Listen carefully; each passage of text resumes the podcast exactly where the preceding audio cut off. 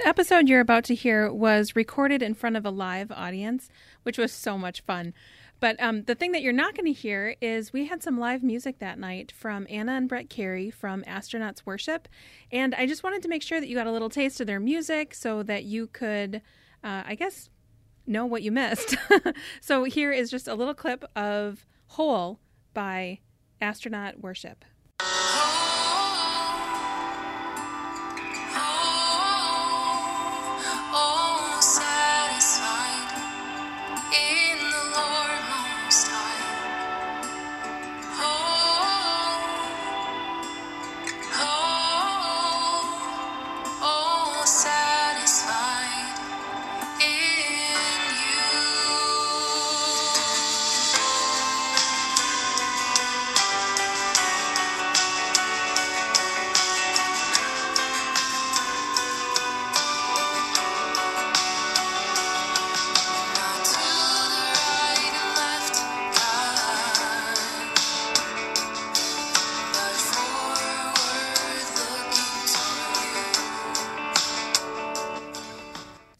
Just a little taste of Astronaut Worship, and go check them out. They are on Facebook. All the things will be in the show notes, but I wanted to make sure you got a little taste of their music.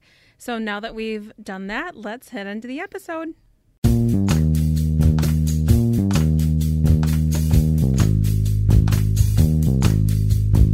Welcome to the Retreat House Podcast. I'm your host, Angie Smith.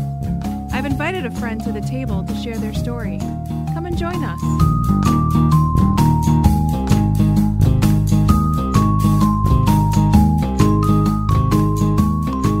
Welcome to the table.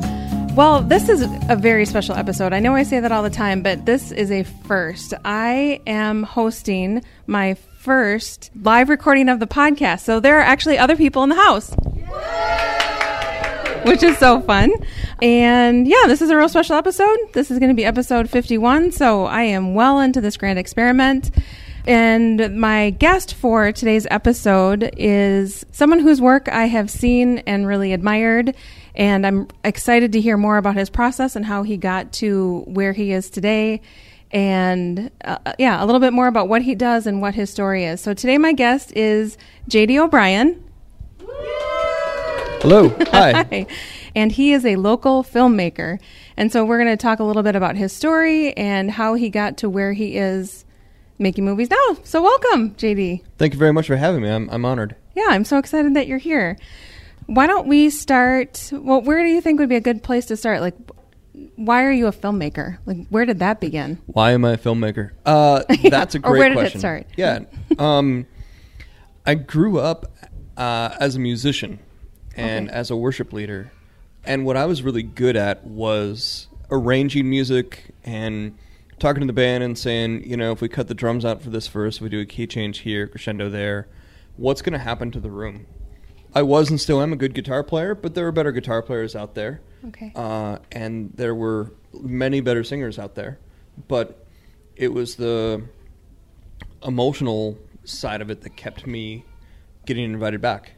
And so after high school, I joined Youth with a Mission Okay. um, and went to their school of worship, was a part of their Bible school for a while. where did and you go? Aren't there fun places that you get to go with YWAM? Yeah, I was kind of based out of Switzerland for a couple years, which was Very really cool. fun. Um, and then there was Colorado and Hawaii and India and Sweden and England. I think that was all the places that I really spent a significant amount of time. Okay. Um, and it was magical, and I loved it. And it it saved it saved me thousands in college debt as I tried to figure, figure out what I wanted to do with my life. Mm-hmm. And then around 25, I said, uh, okay, what do I want to do with my life? And at that point, I knew three things. Uh, the emotional side of music was one, something I was good at, as I mentioned. And I could take a good photograph and I could tell a good story.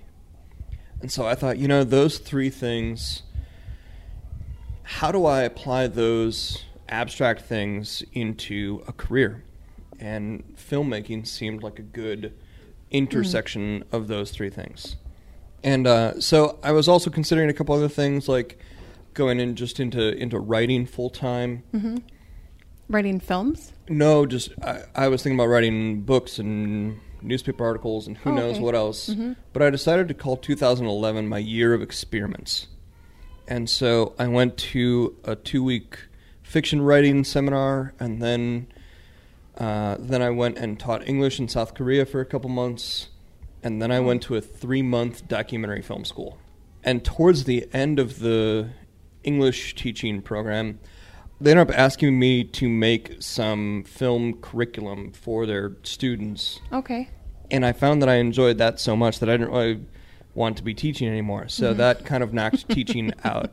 And the fiction writing seminar earlier, I had said, you know, hearing what it takes to get to the top of that ladder, I said, mm-hmm. the top of the ladder looks fun, but climbing the ladder doesn't. And mm-hmm. so maybe that's not for me.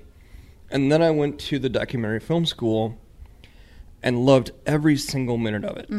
And even the parts that everyone else in my class was dreading, uh, like transcribing interviews and taking these big, long, hour long interviews and typing out every word that's said in them, or logging shots and having to spend just hours watching footage. Everyone else was dreading that stuff, and I was loving it because I could see how those pieces were creating the, the puzzle pieces for the final film. Oh, okay. Um, I thought if I can enjoy the most boring and mundane parts of a profession, then maybe I should stick around in that profession. Uh, and so I did. Nice. So that was that was a while ago. That that was the film school was at the end of 2011, Okay. and at that point, after that, I didn't and still don't have any sort of college degree. The while I'm training, uh, the it's considered the University of the Nations, but that's unaccredited. Okay. Um, and even with that, I'm only three fourths of the way through their quote bachelor's degree. Okay. But I was out of money, uh, so I needed to come back. Even if I was going to continue with the program, I needed to come back for a while. And I said, "Well, filmmaking is one of those careers where you don't necessarily need a degree. It's not like being a teacher or a lawyer or a doctor. You don't need a certificate. Yeah, you, need don't the- need that certification. It, it can help sometimes, but you don't need it. I said, let's just see if I can dive into this career and make it work. Now I'm probably not going to go back to school. Yeah. After seven years of this, I, you know, Mm-hmm. um, it's been it's been a relatively successful career. Yeah. Well, and I'm familiar with one of the films that you made, Out in the Cold, which was a documentary film. Uh, and what year did you make that? That was 2015. Okay. So then, before we get to that, what was what did those gap years in between look like? What were yeah, you doing? absolutely. So I just started getting onto any set that I could. Hmm. I found my first few gigs on Craigslist. Ended up with some really good stories from that. Um, not not any work that I'm necessarily proud of. Right. um, but it was a great spot to, uh, you know, uh, to have a couple years there where I was able to cut my teeth.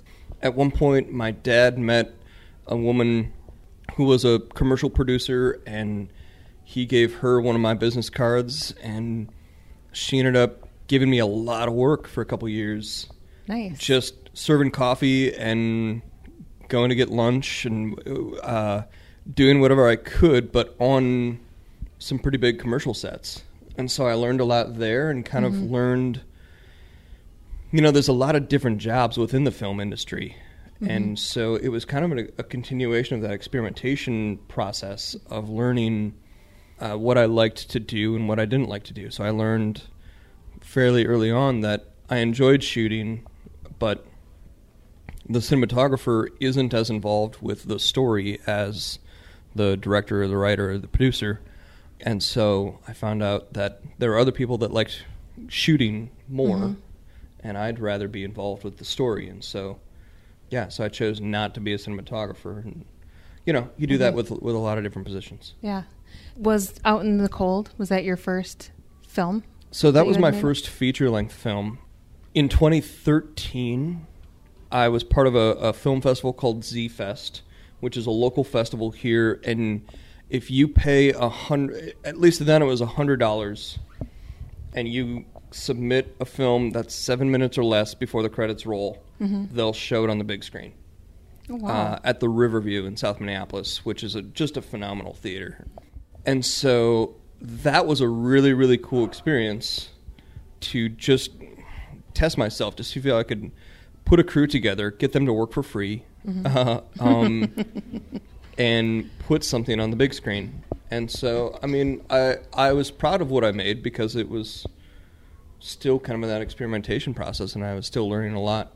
Um, so I made that. I made another short with a friend, and uh, was paying the bills kind of by the combination of being a, a small fish in bigger ponds on these commercial crews and you know doing nonprofit. I guess you would kind of consider them commissioned documentaries Okay. where you're you know telling a testimonial for a company or a or a nonprofit and that's still kind of what pays the bills today is Mm-hmm.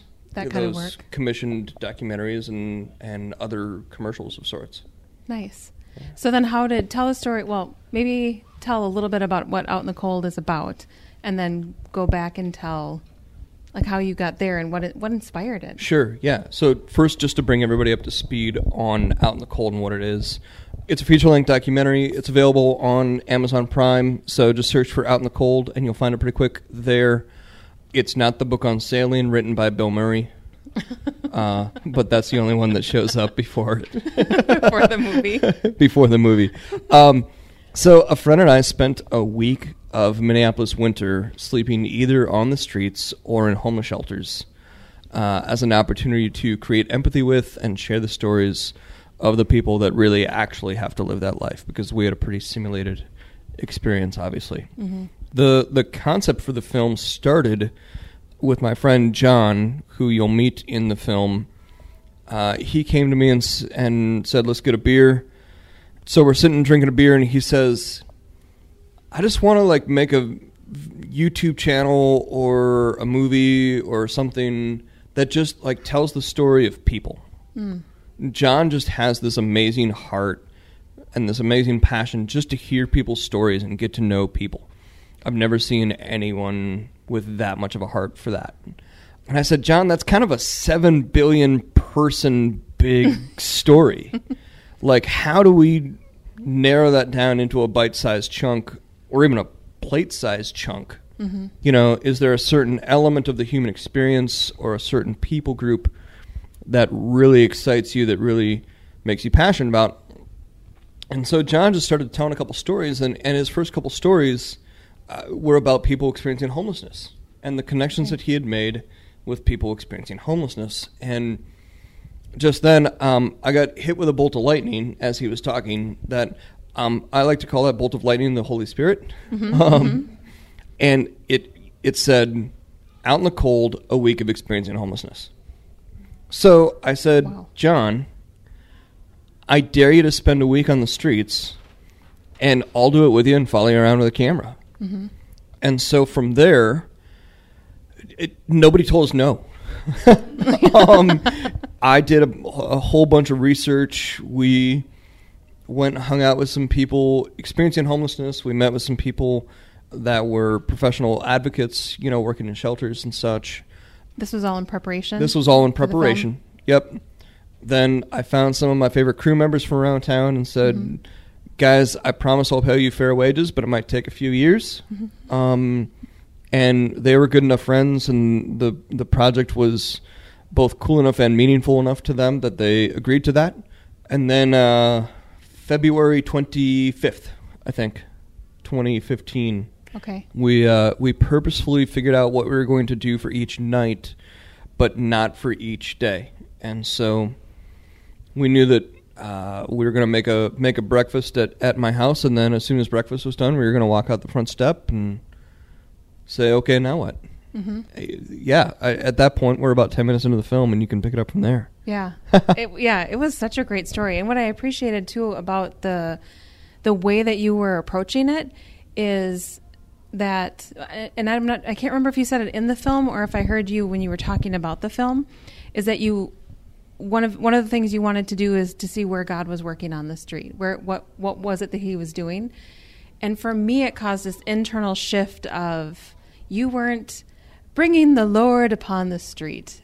You know, bestowing him upon the street, you were recognizing he's already there working and I want to go partner with him. And it caused the shift the, because of the humility of it versus the hubris of I am bringing the Lord. And, and all through the film, the way that the two of you were approaching people was that way with humility and telling their stories and it was very honoring. Thank That you. Yeah, um, I would say that my my worldview is something I call reverse evangelism. Uh, I believe that every one of us is made in the image of God, but since God is infinite, the way that you're made in the image of God can be 100% different than the way you're made in the image of God and different from the way each of us is made in the image of God. And so each and every one of us has a unique cocktail of God's love and mercy and justice and uh, you know, I mean, we could talk all night about the amazing attributes of God, and each of us, maybe we miss a couple of those things completely, and some of them we're really strong in, uh, nowhere nearly as strong as the infinite God, but uh, yeah, we each have a unique cocktail of the the attributes of God, and so everyone that I meet on planet Earth has something to teach me about God that I can't find anywhere else on the planet. Whether or not that person believes in any God, believes in the same God that I do, uh, whether they say they worship the same God that I do or not, they all have, they're all made in the image of God, and therefore they all have something to teach me about God that I can't find anywhere else. And so that was the approach that we took to the streets. We said that everyone that we were going to meet over the next seven days, and none of this is said horribly explicitly in the film because we were trying to reach a much broader audience. And if you talk too loudly about your faith, then they're going to shut it off. But we said before we went out that uh, this was about seeing people that were made in the image of God and hearing their stories and hearing what put them in some really really tough situations and you know what what brought them to the the hard lives that they were living. So what was one what was one story? What was one story or one thing that you learned from that project, from that week on the streets? I'm sure there were Yeah, tons there were a of things ton. you learned. Um, I think one of the more overarching themes that we discovered, we went out there thinking that hope and survival were pretty synonymous, Hmm. and we found that they're actually really in tension with each other. The more that you have to focus on your day to day survival, the real basic stuff of where am I going to eat, where am I going to sleep, how am I going to stay warm, mm-hmm. the more brain power that that stuff takes, the less brain power you have to give to how do I look for tomorrow and how do I get out of this situation that I'm in and how do I so it's almost like you're in a cycle of surviving Yep. instead of thriving. Yep, survival mode inhib- uh, hinders hope. Survival mode hinders hope. Yeah, I think that's the way I would say it. That it Yeah. it t- it zaps the energy that it takes to hope. hmm And to plan or to dream. Yeah. Yeah. Yeah, exactly. So then the project that you're working on now is your next feature length film, right? Mhm. Okay. So and it's called After the Gunflint. Correct. Okay, which I'm really excited about because I love the North Shore and the Gunflint Trail. Yeah, I listened to your episode about the North Shore. Oh. I loved it. Oh, Um, thanks. The first one was 45 minutes. and I decided no one wanted to listen to me talk about the North Shore for 45 minutes. well, I, I was a little disappointed that you left out my favorite state park Oh, which- up on the North Shore, which is Temperance River. Oh, I'm surprised I did leave it out. That's my husband's nodding. He likes the he likes the cliff jumping at Temperance. Yeah. Um, we are uh, uh, we're hoping to film at Temperance River. oh, really? Yeah, we'll get back to Temperance River in a moment. Okay. but um, this is a fiction film. It's it's my first full length narrative film, and the premise is that every summer a teenage girl goes up with her grandfather to the North Woods on a fishing trip, and he's a float plane pilot, and so he flies them way deep into the woods where the cars can't get, and so therefore there's a lot more fish there. Mm-hmm. And this summer, the girl's dad, the man's son-in-law, goes with them, even though he's a total workaholic city slicker type. Okay. And while the three of them are up in the woods, Grandpa has a heart attack. And so the younger two need to find their own way out of the woods while trying to keep their unconscious tour guide and patriarch and leader uh, while trying to keep him alive. Wow. Yeah. That's Um, a good story. Thanks. I hope so. We're going to be filming next summer, and while I was writing it, I was working on the first draft, and I was really in the zone, really in the groove, and I wanted a conflict to happen before Grandpa had the heart attack, because if there wasn't a conflict there, then when the heart attack happens, the younger two would just retrace their steps back out, and it would be really easy to get out, and there wouldn't be it would and it wouldn't be that good of a movie. the first idea that came to mind was to have a pedestrian rope bridge fall, uh, kind of Indiana Jones style. Okay. Um, I bet that would be a challenge filming. yeah, Filming that. Yeah. um, and at f- that was the first thought that crossed my mind too. Like that's going to be really hard. And then I thought, well, if I stopped to think about how I would produce that and how I would actually make that happen, it's going to derail my creativity. Uh, and I'm not going to ever actually finish the script. I was, uh, uh, my wife was out of town for that weekend, and so I took our dog Chaco and went up to a friend's cabin about five hours north, right in the middle of the state, and said, All right, I'm going to try and write this whole first draft for this weekend. And so that's what I was in the middle of. And this was probably late morning on Saturday. I was, you know, I said, if I think about producing this, I'm going to lose track of it. So I said, I'm just going to write that scene and uh, and see what comes out of it. Mm-hmm. I can rewrite it later if I need to. Well, sure enough, now it's actually a really important scene to me in the film. Partially because not just because it'll be a challenge to produce, and I'm mm-hmm. really excited about that challenge because it feels like there's a spot where the where the water is just over your head mm-hmm. where you're really comfortable. Like if it's too far over your head, then you're really drowning. But if you can kind of see above the water, but you can't really breathe yet, there's something really beautiful and energizing about being in that spot. And so that's kind of how we feel about that scene. And there was two, uh, and I, I know I'm going on too long about this, but it's interesting to me, so I hope it's interesting to you. well, and all the filmmakers are eating it up. All the and storytellers. uh, you know, um, and I hope there's something applicable to, to all creatives Mm-hmm. in this as well. The other thought that almost derailed the scene was, well, Spielberg's already done that. Oh, you know, mhm. i- i- it's an Indiana Jones kind of thing. So, but it brought me back to when I was more focused on music as my main outlet of creativity. One of my favorite things was cover songs because when you hear a musician play a cover song, you hear one who their influences are and who they want to honor and pay tribute to, but it also shows you something unique about their voice in how they reinterpret the song and do it with their own instrumentation and their own voice and their own style.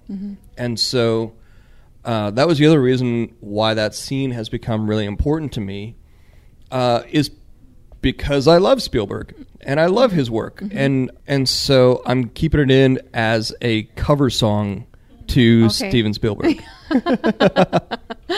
I like that. um, so Temperance River State Park is one of the I don't know if there's any other place in the state that has a 30 foot gorge over rapids that's you know skinny enough that we can actually throw a bridge across it. Uh, you know, it's a very unique place in the state of Minnesota it is. to to film that scene.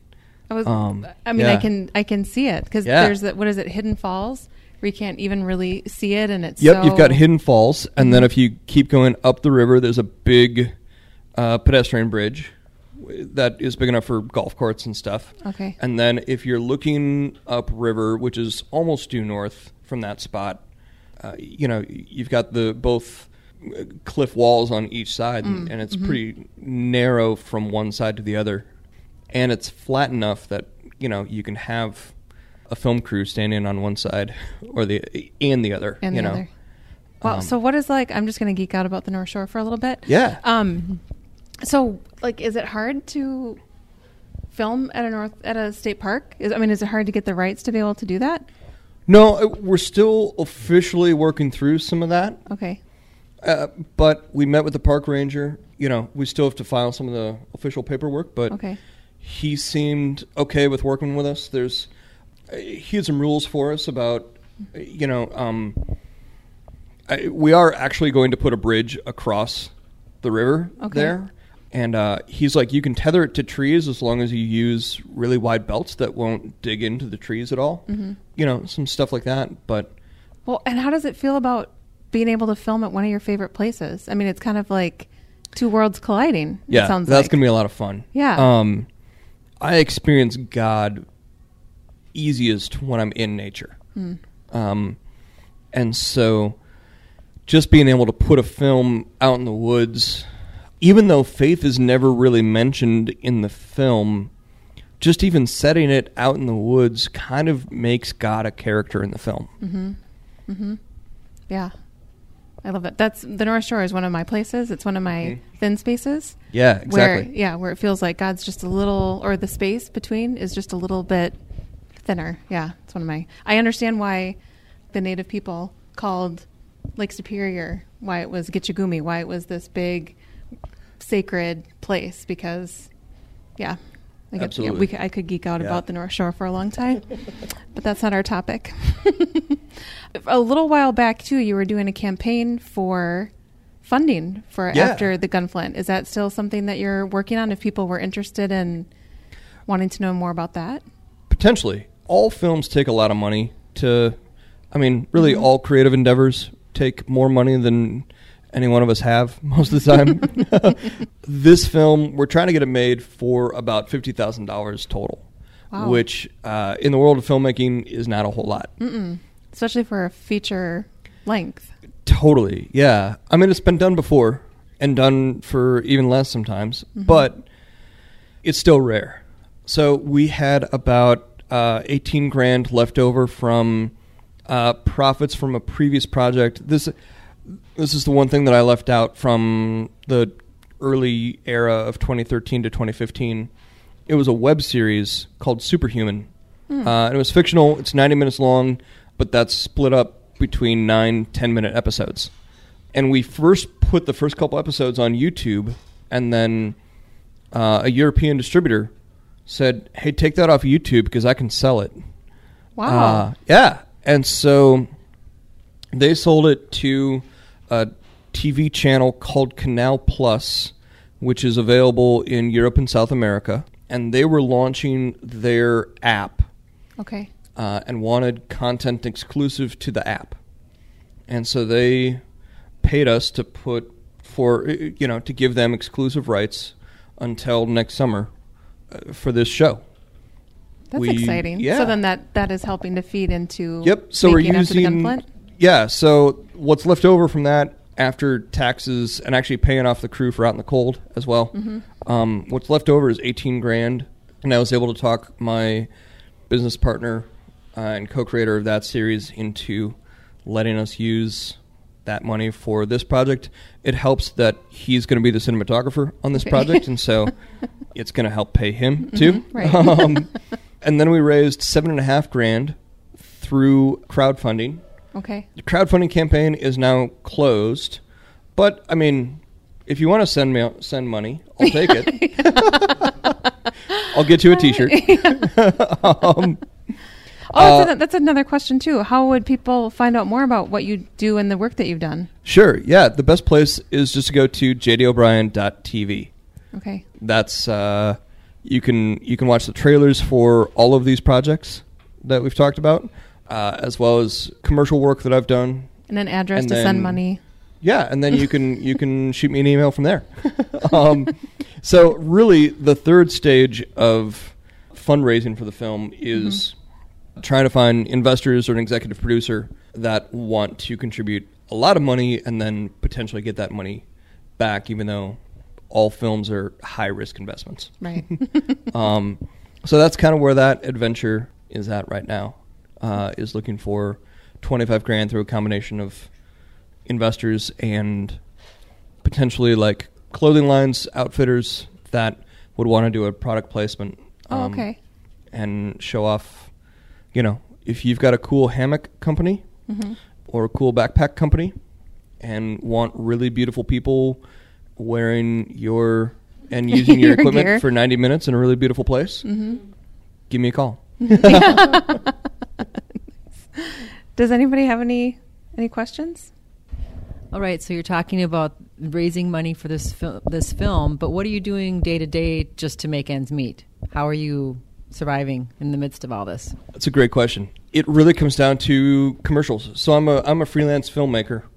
In the last month, I've worked on a whole bunch of 3M internet ads for uh, stuff that goes that they sell to dentists that they put in your teeth for crowns, to Scotch Blue painter's tape.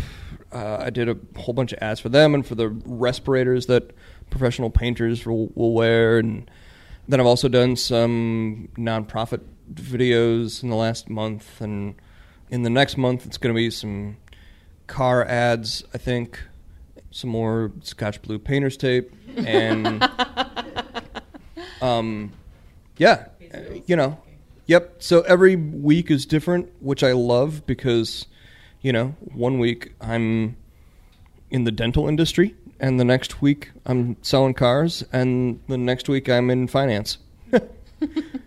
so as an Enneagram Seven, yeah, uh, I'm an Enneagram Seven as well. yeah, it's it's really fun to play for a living and get to discover something different each each week. I'm just curious what other film influences you have. What do you like? What do you like to watch? Also, a really good question. That is a great question. Sometimes I think the films that I really enjoy watching the most are the films that I would never make. I adore Wes Anderson, and I love Wes Anderson films, but he is a completely different style of filmmaker than I will ever be. um, uh, Spielberg, of course, has always been an influence, and it's a little cheesy to say that because some of his films are a little cheesy, but he's also made just absolutely incredible films, and he's uh, more than anything, he's such a great storyteller, uh, and that's what I really aspire to. Is there anything that we haven't talked about about your filmmaking that you want to make sure that we? That is a wonderful question. I suppose i I always love just to geek out on creativity and the creative process. I'd love to ask uh, just similar folks in here and, and, and ask you, how do you fight the blank page? But before, while I let you think about that question, your question reminded me of one element of my creative process. A lot of what I do with documentaries is interviews. I'm asking interview questions all day, every day, sometimes. And something they taught us on film school was the last the last question you should you should ask is always what haven't we talked about that you were hoping to talk about? And I found that I get some of the best responses from that question because it I, I think it really honors the person that you're asking. You're interviewing that person for a reason and it, it kind of lets them go off on whatever they wanted to go off on. hmm Or any or fulfill any expectation Yeah, that they had totally. of what they wanted. Absolutely. Yeah. Yeah. So let's talk about the blank slate. Any anybody have any thoughts on what gets them past the blank slate? Whatever your creative medium, whether whether it's cooking or Excel spreadsheets, they're all creative. Music. You guys did great, by the way. It's it Anna. Yep. And what's your last name? Anna Carey, and your brother Brett. Yeah. There is nothing in the world like sibling harmonies, Mm-hmm. right? hmm Yeah. Yeah. That's your question about the blank page is interesting. I'm I've been working on a book and the block has been I'm editing before it gets from here and I edit and it doesn't make it to my fingers. So like what you were talking about with the bridge, that you were always already going to the problem instead of just letting it letting the process flow. And people kept telling me time and time again, just just just type, just write, just let it come out. You can edit it later. Don't edit it. Don't edit it here Yeah. and that's been really freeing to to not edit in the process and then to go wherever in the story I'm feeling inspired and right there not have to be linear in the process but Absolutely. go to where the inspiration is Yeah, and the script for After the Gunflint is on round 10. Like, I save each draft, and some of those, uh, like if it's a minor change or something like that, I don't even bother. But if I'm like writing a new scene or changing a scene significantly, then I just save a new draft. And so it needed to start with. On film school, they called this the author and the editor.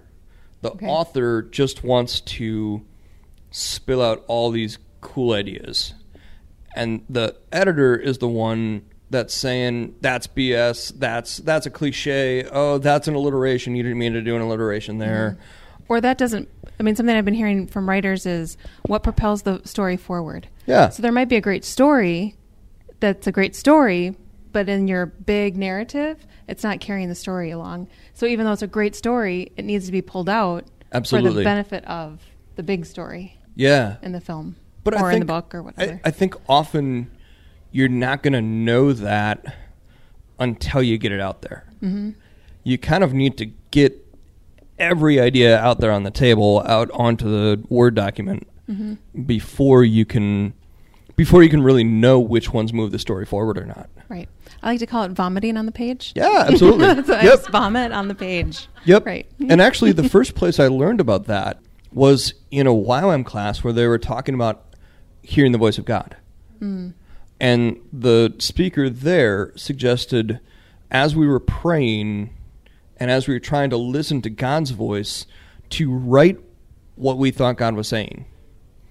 Uh, and what this lecturer said was to just get it all out there and then look back through and see then invite your editor in and say does this does this line up with the god that i know from scripture? And if it does then that's great. And maybe it even eh, maybe in some of those spots it isn't even god it's just your own mind. But if you're able to you know this lines up with the character that i know of god from scripture eh, then that's great you know? And if it doesn't then then you had some bad pizza the night before and you know you you delete it. But it's that same concept that good writers need both their author and their editor. They just can't be in the same room at the same time. That's a good way to put it. How about anybody else? As someone who does film as well, I love I love the bridge story because that's what we were taught in school as well that we often tend to limit ourselves. And it was at the Global Leadership Summit a couple of years ago, um, and I forget who shared it. I think it was Andy Stanley who said, We need to start approaching ideas and situations with a wow, not a how. And I think often, especially, you know, I work in a church as well, um, we can come up with these big ideas and, but how? We don't have the budget. How? We don't have the resources. And I think with music, with film, with whatever, it's super easy to live by that standard of, but how are we going to do this before we think of the wow? And I've always tried to kind of hold on to the wow as much as I can in film and music, whatever. But I think in, in terms of the blank slate and the blank page i think consuming media for me is just that's where i experience god the most is in film and in music and um, just consuming stories kind of like you and hearing other people's stories. That's the most inspirational thing to me is seeing how god is at work through even just creativity as its own thing but also through film um, stories specifically and through other people and that kind of refuels me if i'm feeling like stuck in that moment. And so i think that consumption alone just inspires me and reminds me of the creativity of God. And that pushes me then to explore new veins and new avenues of creativity. and I love that concept of uh, the wow and the how. Uh, I think it's kind of saying the same thing as the author and the editor, and it it you need the how, but the wow needs to be solidified first because if the how comes in too early, it's just going to eat up the the wow, and then then the idea is never going to get done. So you need to give the wow its space and its time, and yeah, eh, that that that brings me back to Spielberg because one of the things that I love most about Spielberg is that he has he has a child. He's been able to capture and keep that childlike awe of dinosaurs in Jurassic Park and Peter Pan and Hook and even like a story like Catch Me If You Can. Like there's there's a childlike wonder about so many of his films that I think to put it in Andy Stanley's language, Spielberg is able to to show you the wow the whole way through. So I'm a graphic designer and I also like to cook. So I have a lot of different creative outlets. But I think that I found that um, with design, well, I've been doing it for a long time. So I've gotten over the this might be the only piece I'll ever design Mm. phase of my life, and I've moved on and I design a lot of things now. Yeah. But um, I think for me, I just look for design everywhere. And I was talking to a college class at Bethel University one time, and they were asking, What's your inspiration? I said, Well, for this poster here, it was a tag on a pair of socks that my husband got because it had like this cool little stripe and this little design. And, and it was just something that caught my eye, and I went, Hmm, I wonder if I could use that idea with this kind of an idea. And, and so you you can find it everywhere. You know, the egg carton at the grocery store. What kind of font did they use? How did they place it? How did they? I'm just always looking for that. I think that that really helps me always have something in my brain to draw on when I need it. Is that I'm always keeping an eye out for what's out there. What are other people doing? And I had a boss once that said, "There's no such thing as new design. Everything's been done before." and I don't know if that's true or not, but the idea that most things have been done in some form or another. Just try to find a new take on it and just keep Yeah, looking for. I heard this on Rob Bell's podcast a million years ago that an old idea plus an old idea is a new idea, uh, and I think that's totally true for for all of us. Um, that we see we see good art, whether it's on an egg carton or in a movie or a song or a painting or anything, and it inspires us. You know. Now, on the other hand, I saw a quote a while back that said the first step in being a good movie maker is being a good movie watcher. And the fir- and I thought, well, that's true, but it that also that thought also is a temptation for me on a daily basis to ruin all of my productivity. because eh, you know, then it's like, oh, I'm, I got to be a good movie watcher first. um, yeah, I think it's good to balance those things of really, you know, respecting other artists and and knowing that our good ideas are piggybacking off of their good ideas almost all the time, one way or another. Uh, we also need to not let ourselves get intimidated or too enthralled with other artists as well.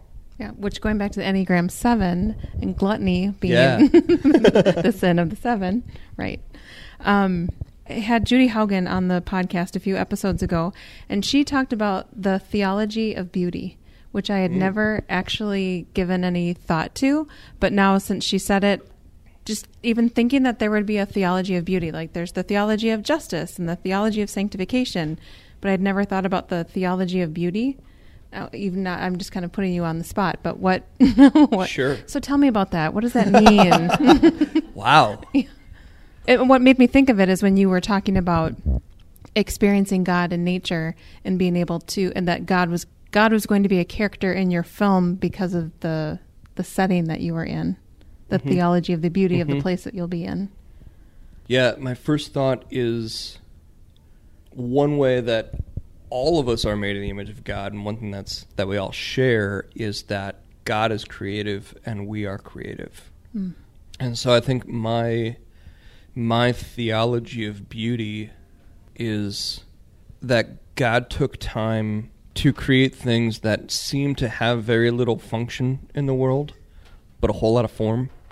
Uh, some things have a whole lot of function and very little form, but some things, uh, some things are just beautiful for the sake of, of being beautiful. And God said that's worth creating. And so I think my theology of beauty is that God is really into it. Yeah. Yeah. totally. I couldn't believe I hadn't thought of it before or hadn't heard that before. Yeah, that's a cool thought. Yeah. Yeah. So I have two questions that I ask all my guests on the podcast. Okay, great. Go the for it. First one is because it's called Retreat House Podcast, how do you retreat? Is it a place? Is it a practice? What does it look like? That is a wonderful question. I think as a fellow seven, it's important to find time to play. If my mind is exhausted, then I want to do something that exhausts my body instead. And if my body ex- is exhausted, then I want to do something that exhausts my mind instead. And so if I've been on my feet all day, then I retreat by playing chess. um, not actually chess, but you know, a game that's going to make me think.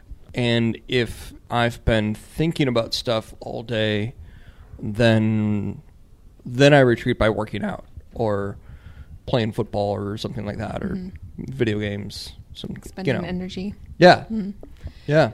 And my other question is if you were to use the hashtag celebrate weird to describe something about yourself, what would it be? My first thought is that m- my wife could talk for days about what she would use celebrate weird for me Oh. with. um, I think it's it's just that everyone I know has something that they're just totally weird about, and so I would just like start plas- plastering that over all my friends' profile pictures. And they would probably get really mad at me because they hadn't heard the podcast or understand why I'm doing that. But you know, I think we're all nerds about something. Um, and one of the best ways to know what you're a nerd about is what you podcast. And so, um, you know, the fact that the fact that you're making a podcast probably makes you nerdier than everybody else. yeah. um, I have a high value for celebrating weird. yeah. Yeah. Where did that come from? Tell me about where did celebrate weird come so from? I think the like the individual, like you've been talking about, we're all created in God's image. yeah. That there's everybody has a weird in them. Everybody has freak flags, I love it. Yep. but we don't always fly them. Yeah. And we should maybe f- fly our freak flags a little more often and Sure. celebrate the weirdness of us, what makes us us, Yeah. Mm-hmm. Um, different from other people. nice. I yeah. get called weird a lot. And I used to call my boys weirdo when they were little, like as a term of endearment. Yeah. Which was fine until they went on the playground and said Uh-oh. weirdo. And then I was like, that's a term of endearment in our family. so a little backfired a little bit. That's awesome. So what is what is one thing that Steph would say is is weird about you? I'm I really nerd out about baseball. Okay. I spend a lot of time. And he's wearing a twins cap. Yeah, I'm wearing a Twins cap tonight. Uh, yeah, yeah. I, I went to his last game and, and I wept like a baby. um, they didn't know, you know, he hadn't announced it was going to be his last game, but uh, every at bat he had a standing ovation, and then he came out and he, he was a catcher, and then he had to move to first base because he had too many concussions, and they said one more concussion could be really bad for him, so he had really missed catching, and everyone everyone who's a fan knew he was a better catcher than a first baseman, and and so he came out with the catcher's gear in the top of the ninth inning, and I was like seriously like ugly cry, like heaving, like. um, yeah. Uh, so yeah, that's something that's that's weird about me, but I love it, and I think that baseball is, um, uh, in some ways, some of the the it's kind of America's celebrate weird a little bit. You know, it's it's beautiful ballparks and hot dogs and junk food and beer and and a really weird set of rules. Uh, baseball is just all kinds of weird Yeah. You know, the pitcher's trying to throw it in the little strike zone, and the player can hit it, but he has to. If he hits it on the ground, the guy has to catch it and throw it to first. If he hits it in the area, you know, you just have to go on and on and on and on before you get to. Well, how do you score points? Well, they call them runs, but it, you know, Mm-hmm, It, it just That's a good one. Baseball That is my works. celebrate weird. that works. All right. Well, thank you so much, JD. Thank you for having sharing me. your I story and about your filmmaking. I appreciate it. I really enjoyed this. Thank you all so much. Yeah, thanks for coming, everybody.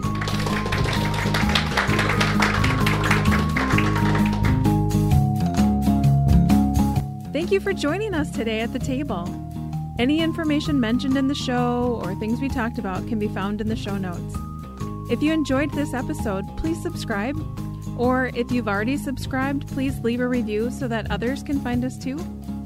If you want to keep up on what's happening with Retreat House, you can find us on all the social medias at, at Retreat House Podcast. If you want to keep up with what's happening with me, you can find me at, at Angie Smith MN. We'll see you next week at the Retreat House Podcast.